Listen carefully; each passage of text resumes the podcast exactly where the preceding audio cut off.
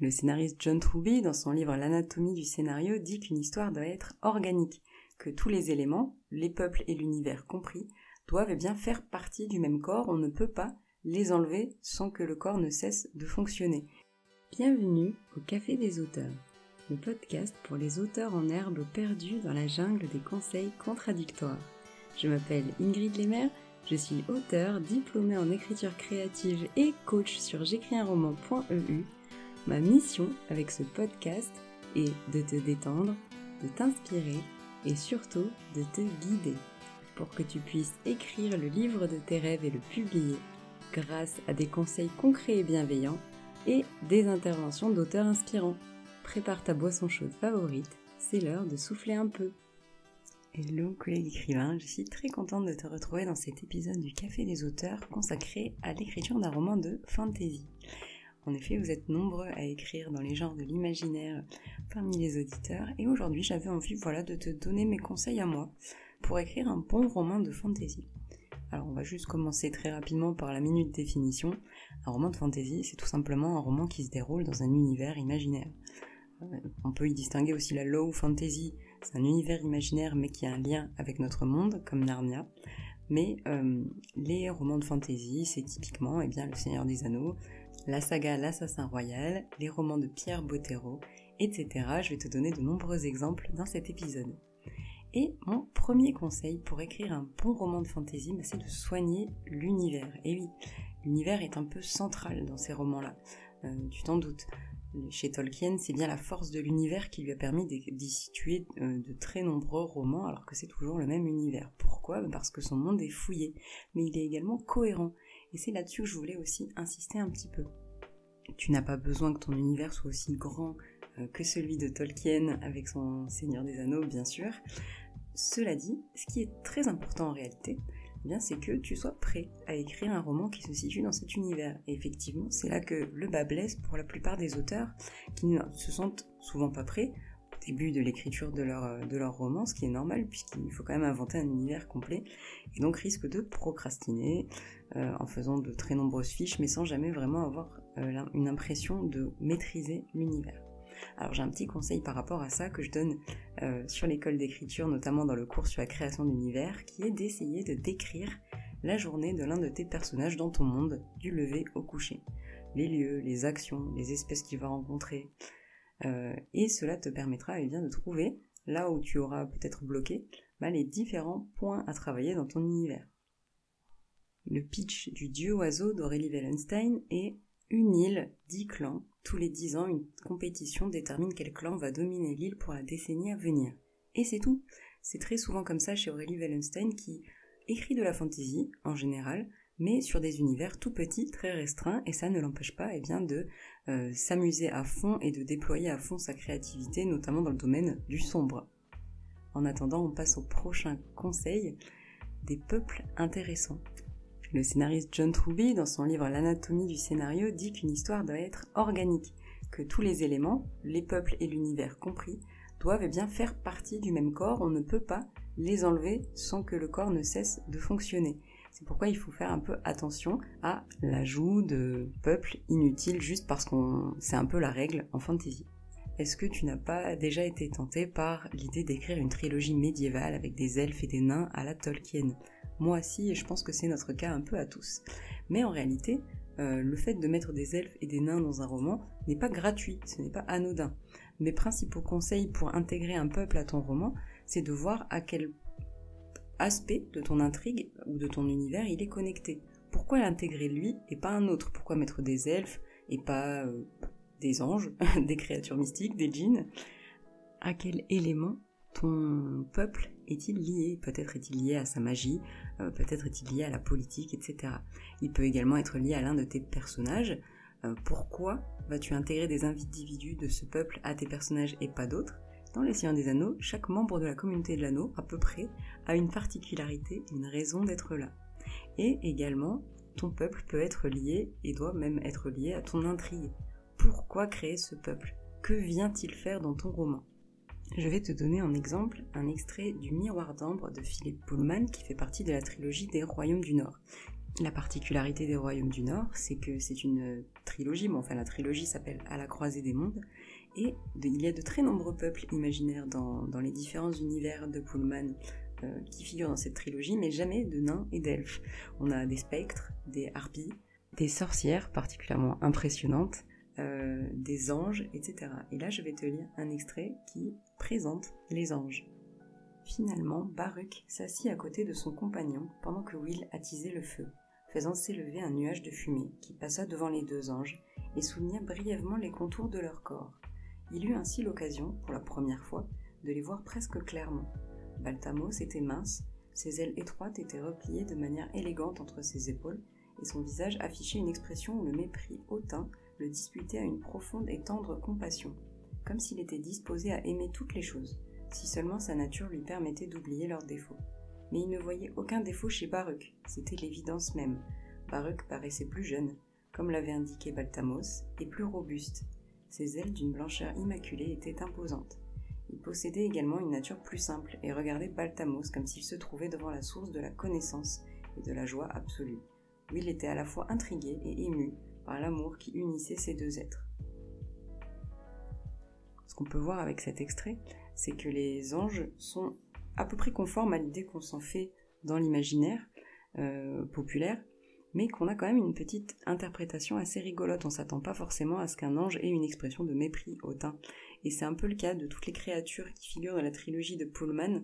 Elles ont euh, des noms qui correspondent à peu près à ce qui existe, les spectres, etc., les harpies, les sorcières aussi. Mais euh, une fois qu'on a la description, c'est la vision de l'auteur. Il les a transformés pour vraiment en faire eh bien, ce qu'il veut les intégrer au mieux à son univers et à son histoire. Si tu n'as pas encore lu cette trilogie, je te la conseille vraiment. Tu peux également regarder euh, la série qui en est adaptée et, qui, euh, et dont la dernière saison sort en décembre cette année. Mon conseil suivant, ce serait d'intégrer un peu bah, ta touche personnelle. S'il y a bien une chose qui me happe dans un roman de fantasy, c'est l'originalité de l'univers de l'auteur, justement, ou de ses personnages, ou de ses peuples. Dès les premières lignes de la passe miroir, on est scotché, on est dans un univers complètement inhabituel et original. Je te conseillerais donc bah, de ne pas mettre de nains et d'elfes dans ton univers si tu n'en as pas envie, de ne pas le situer euh, dans un univers médiéval si toi tout ce qui te passionne c'est le futur ou le Japon. Euh, suis ton idée avant tout, mets des dragons, des dinosaures, etc. si cela te fait plaisir, si cela te passionne. Parce que tu ne dois pas oublier la règle numéro 1 qui est que si tu te fais plaisir à écrire, le lecteur aura plaisir à lire. Bon, n'oublie pas le premier conseil sur la cohérence de l'univers quand même. Et à ce sujet, j'aimerais te lire un extrait de Porcelame de Célia Flo, le tome 1, La voix du Kirin.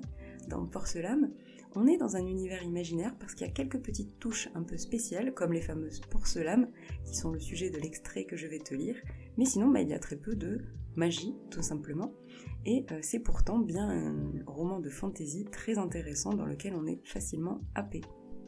Un lourd silence résonna entre les cloisons écarlates. Le dragon céleste peint au plafond sembla soudain prêt à mordre ceux qui contrariaient son représentant sur terre. Ses écailles bleues luisaient à la lumière des lanternes, ses crocs acérés saillaient de sa gueule barbue, et ses griffes déchiraient les nuages. Le dieu de l'air transmettait ses pouvoirs à la lignée impériale, et le vieil homme, prosterné sur le sol, pria pour que son souverain se maîtrise cette fois. Le toit venait d'être réparé. Guican songea une fois de plus aux mille et une façons de soigner les porcelames, ces figurines dans lesquelles s'incarnaient les âmes de tous les êtres humains. Chaque bébé sortait du ventre de sa mère avec une bille blanche serrée dans son poing. Lorsqu'il grandissait, la matière magique prenait la forme d'une statuette à son image. Elle montrait le caractère et l'humeur de cette personne pendant sa vie, mais aussi après sa mort. Le vieil homme savait ainsi interpréter l'état d'esprit des vivants et des ancêtres défunts. Sa science demeurait pourtant impuissante face à la porcelaine de la princesse Kaede, fille de l'empereur ce que je trouve fascinant avec cet extrait, c'est qu'on a plein de choses qui se mélangent. Parce qu'on parle effectivement de créatures magiques, qui sont d'ailleurs des dragons, très populaires en fantasy, sauf que ici, le dragon, il est peint sur le mur. Et les créatures euh, qui illustrent eh bien, les clans euh, qui sont le sujet des romans de Célia Flo sont plutôt mystiques, euh, en tout cas au moment du tome 1, on ne sait pas trop si on va les rencontrer ou pas. En revanche, on sait qu'on a les porcelames, qui sont eh bien, des billes qui incarnent l'âme des personnes et qui prennent la forme d'une petite statue. Et là, bah, on est face à un élément certes complètement imaginaire, mais aussi complètement original. C'est un objet. Et un objet qui peut pourtant être sujet bah, d'une intrigue et intimement lié à l'univers, aux personnages, au peuple, etc. Et j'aime beaucoup cet exemple parce que c'est tout petit, une statue, une porcelaine. C'est pourtant l'élément central de l'intrigue des romans de Célia, et parfois il ne suffit que d'un élément comme celui-ci, imaginaire, pour faire de ton roman un puissant roman fantasy. On passe au conseil suivant, des personnages qui mettent les mains dans le cambouis, et surtout qui évoluent. J'aime dire à mes amis que quand j'écris, ce sont plutôt des histoires de vie où les personnages papotent, galèrent, se battent contre leurs démons, mais dans l'espace, ou dans un univers autre. Pense surtout à tes personnages avant tout quand tu écris une histoire. C'est un peu le conseil numéro un aussi de John Truby, euh, qui est scénariste et dont je te parlerai juste après. Surtout, mets-leur les mains dans le cambouis. Par là, j'entends, fais-les agir, prendre des décisions, se tromper, etc. S'ils passent tout le roman à subir des épreuves extérieures, comme c'est le cas dans quelques romans de fantasy débutants que j'ai eu l'occasion de lire, bah, le lecteur ne s'identifiera pas à eux, il se passionnera pas pour ton intrigue. Harry Potter, le héros est certes dans un univers génial, mais ce sont ses choix à lui, ses erreurs à lui, et puis ses exploits à lui, euh, qui font qu'on s'attache à lui et qu'on a envie de le suivre pendant cette tome. Bref, tu auras compris, on veut des personnages qui bougent.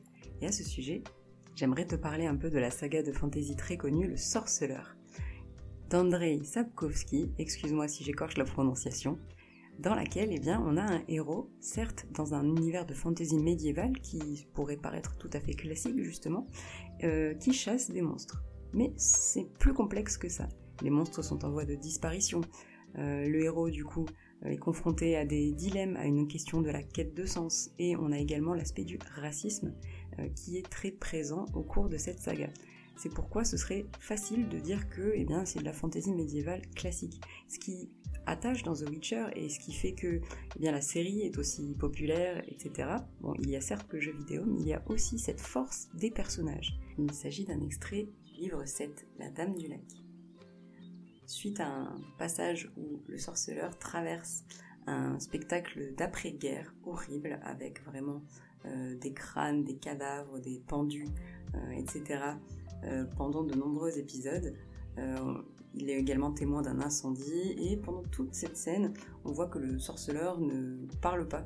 Euh, son compagnon de voyage est rempli d'effroi parce qu'il voit eh le sorceleur rester muet face à toutes ces horreurs. Vous êtes bête comme vos pieds, Wachtmeister, gronda le sous-lieutenant. C'est Nilfgaard. Ce n'est pas notre langue, ce n'est pas notre culture, ce n'est pas notre sang. Peut-être bien qu'on se réjouirait pour l'agriculture, mais pendant ce temps, on élèverait un serpent dans notre cœur. Des traîtres, prêt à vous frapper dans le dos. Vous pensez peut-être qu'entre les Noirs et nous, c'est la paix pour des siècles des siècles désormais, non? Qu'ils retournent d'où ils sont venus. Hé, soldats Il y en a un qui a un petit chariot. Reprenez-le lui, allez L'ordre fut exécuté. On ne peut plus empressément. Non seulement à coups de bâton et à coups de poing, mais aussi à coups de pied. Jaskia se racla la gorge. Qu'est-ce qu'il y a? Quelque chose n'est pas à votre goût, peut-être? Le morveux de sous-lieutenant toisait le poète du regard. Seriez-vous Nilfgaardophile par hasard? Les dieux m'en gardent, répondit Jaskier en déglutissant. Parmi les femmes et les jeunes filles qu'il croisait, marchant comme des automates, le regard vide, beaucoup avaient leurs vêtements arrachés, le visage gonflé et tuméfié, les cuisses et les mollets souillés de filets de sang. Nombre d'entre elles devaient être soutenues pour pouvoir avancer. Jaskier observa le visage de Geralt et commença à prendre peur. Il est temps pour nous de reprendre la route, bredouilla-t-il. Adieu, messieurs les soldats. Adieu, messieurs les voyageurs, répondit en les saluant le. Le sous-lieutenant ne daigna même pas tourner la tête, absorbé à bien vérifier qu'aucun colon ne transportait davantage de bagages que ne l'y autorisait la paix de Sintra. La colonne de colons poursuivait sa route. Ils entendirent des femmes pousser des cris de désespoir et de douleur. Geralt gémit Jasker. Ne, ne fais rien, je t'en supplie, ne t'en mêle pas. Le sorceleur se tourna vers lui. Il avait une expression que Jasker ne lui avait encore jamais vue. M'en mêler? répéta-t-il. Intervenir? Sauver quelqu'un? Risquer ma vie pour de nobles principes ou pour des idées? Oh non, Jasker, c'est fini tout ça. Et j'aime beaucoup cet extrait. On a vraiment une description en plusieurs étapes d'un état horrible, un état d'après-guerre. On a des personnes qui ont été bafouées, etc. Vraiment toute l'atrocité de la guerre et de l'univers du sorceleur. Notamment tous ces aspects liés au racisme, euh, ce côté inégalité, ce que pensent les oppressants euh, face aux opprimés, Pourquoi ils le font Ils le font parce qu'ils pensent qu'ils élèveraient des traîtres, c'est un traité de paix, etc. Donc tout ce côté très complexe lié bien au traité d'après-guerre. Et on a le sorceleur qui ne fait rien, qui regarde le paysage de manière désabusée, parce qu'il a déjà essayé de mouiller sa chemise, de changer les choses, mais petit à petit, il abandonne, il laisse tomber. Il a évolué donc entre le début de la saga, où il était encore cheval dans l'esprit chevaleresque, gentil, etc., dévoué à son travail, jusqu'à euh, ce passage où il est complètement désabusé. Et donc on a un personnage qui évolue, et qui du coup ne met pas les mains dans le cambouis, mais c'est cette évolution à laquelle on peut s'identifier en tant que personne, euh, qui fait la force de ce personnage, et c'est vraiment un bel exemple, je trouve, de personnage et bien intéressant tout simplement. Ce n'est pas l'extrait le plus immersif où on est à fond dans la tête euh, du personnage. Euh, il y en a beaucoup au début de la saga du sorceleur, des, passages comme ceux-ci, où on a un personnage qui met les mains dans le cambouis, euh, qui se mouille pour chasser les monstres, etc. Mais là, eh bien, on voit aussi l'aspect psychologique et le fait de eh bien, laisser tomber, avoir cru en quelque chose et ne plus y croire. Alors mon point suivant, ce sera bah, de bonnes scènes d'action et de bataille. Je ne sais pas toi, mais certaines de mes romans de fantasy préférés m'ont fait frissonner, voire verser des larmes. Les batailles du clan des Autori, les moments haletants dans les royaumes du Nord, bref, ces scènes importantes, ces scènes d'action, ces scènes de bataille, etc., sont parmi les piliers des romans de fantasy, et du coup elles peuvent un peu mettre la pression aux auteurs en herbe qui vont parfois essayer de d'esquiver leur écriture. Et c'est pourquoi j'ai un petit conseil pour toi, ce serait bah, pour réussir euh, ce genre de scène d'action ou importante, eh bien de la dessiner ou de la visualiser. Il faut qu'elle soit absolument claire dans ta tête avant que tu ne la couches sur papier, et c'est comme ça qu'elle prendra tout son sens. parle du décor, des personnages, et tant qu'à faire, si tu peux, limite le nombre de personnages pour resserrer l'action autour de tes héros et créer encore plus de suspense. Bon, ça c'est euh, tout à fait personnel comme conseil. À ce sujet, j'ai choisi de te lire un extrait des Eaux du Temps de Thomas Veil, euh, qui est également un membre de J'écris un roman et a publié ce roman-là chez les, éditions Crin de Chimère. Les Eaux du Temps se déroulent dans un univers imaginaire, euh, même plusieurs univers imaginaires qui sont liés eh bien, par un passage lié au temps. Mais c'est surtout un puissant roman centré autour de, du personnage principal qui est Tara, qui est à la recherche de son frère. Et pour trouver son frère, elle doit embarquer sur des vaisseaux euh, de pirates. Et c'est un peu l'objet de cette scène où eh bien, euh, les pirates euh, s'apprêtent à partir avec leur vaisseau du port, sauf qu'ils n'ont pas le droit parce qu'ils sont recherchés par la police. Il n'en fallut pas plus pour que tout se déchaîne. Autour de Tara, encore prostrés, les marins se redressèrent. Quelques-uns s'appuyèrent au bastingage, l'arme au poing, et se mirent à tirer sur les deux agents tandis que les autres se réactivèrent avec encore plus de diligence pour remettre le bateau en état de marche. Cette patrouille réagit bien plus vite que les gardes abattus par le grand chauve. Pour esquiver les tirs, la policière s'élança derrière les caisses où étaient cachés les corps de ses collègues. Tara put entendre son cri étouffé lorsqu'elle les découvrit. L'autre courut en zigzag, elle, située non loin, afin de se protéger derrière le mur qui en formait l'angle. Tous deux se mirent alors à répliquer avec leurs armes de service, les impacts de leurs tirs sur le bastingage en métal résonnaient comme autant de signaux d'alerte dans le silence nocturne, avec un tel raffut. Ils ne tarderaient sans doute pas à obtenir du renfort, surtout avec la capitainerie du port située à moins de deux encablures. Tara, bouge de là lui lança Alessio, armé d'un pistolet hydrogène dans chaque main. D'un bond, il l'enjamba avant qu'elle n'ait le temps de penser à se redresser complètement et s'accouda à son tour au bastingage pour commencer à alimenter la bataille de ses tirs. L'un d'entre eux frappa de plein fouet l'une des caisses en bois, visiblement vide, derrière laquelle se cachait la policière, et la fit exploser, projetant des éclats de bois tout autour. L'agente se précipita vers un autre abri de fortune, tenant son bras, duquel dépassait une écharpe de la taille d'un couteau de cuisine. Il l'avait tutoyé. Pourquoi Alessio l'avait-il tutoyé? Il ne la tutoyait pas d'habitude, si? Tara mit quelques secondes à réaliser toute l'absurdité de se poser cette question à un moment pareil. quai, les deux policiers continuaient de tirer sur la corvette, leur hurlement déchirant la nuit. Des renforts Il nous faut des renforts Ce que j'adore dans cet extrait, c'est que il représente très bien ce qui fait qu'une scène d'action est réussie.